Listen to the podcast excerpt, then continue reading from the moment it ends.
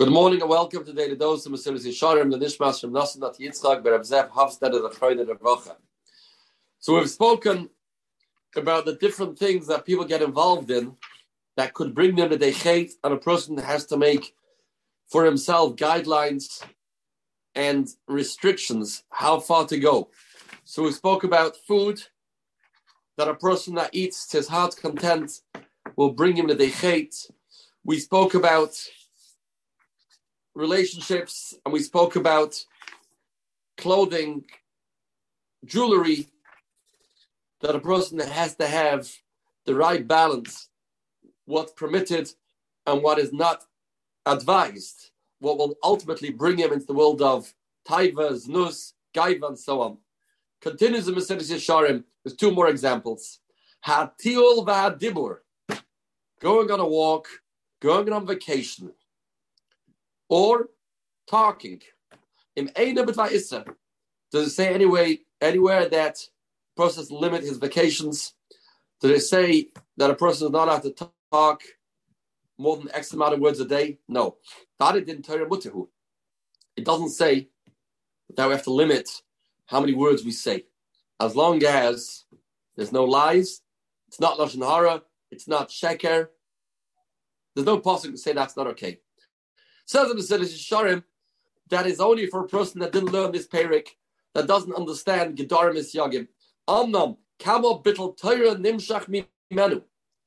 It's going to cause ultimately Bittel Torah is wasting his life away by these vacations and by this schmoozing.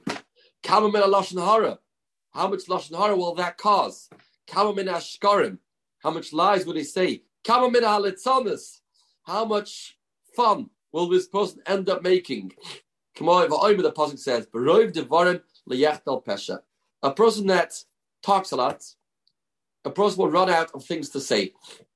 If he's continuing to schmooze and hang around people and making conversation, a more conversation, what's going to happen eventually is he'll come to say something that's asa, because there's a limit how much a person can speak without getting there.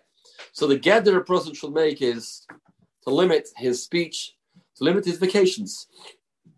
To what's necessary is necessary, what's unnecessary is unnecessary. And if a person doesn't make that geder, then eventually he will be pulled into using his mouth for diburim esurim, for things that are not okay. Klal Adova says in Sharm, let's summarize what we've learned.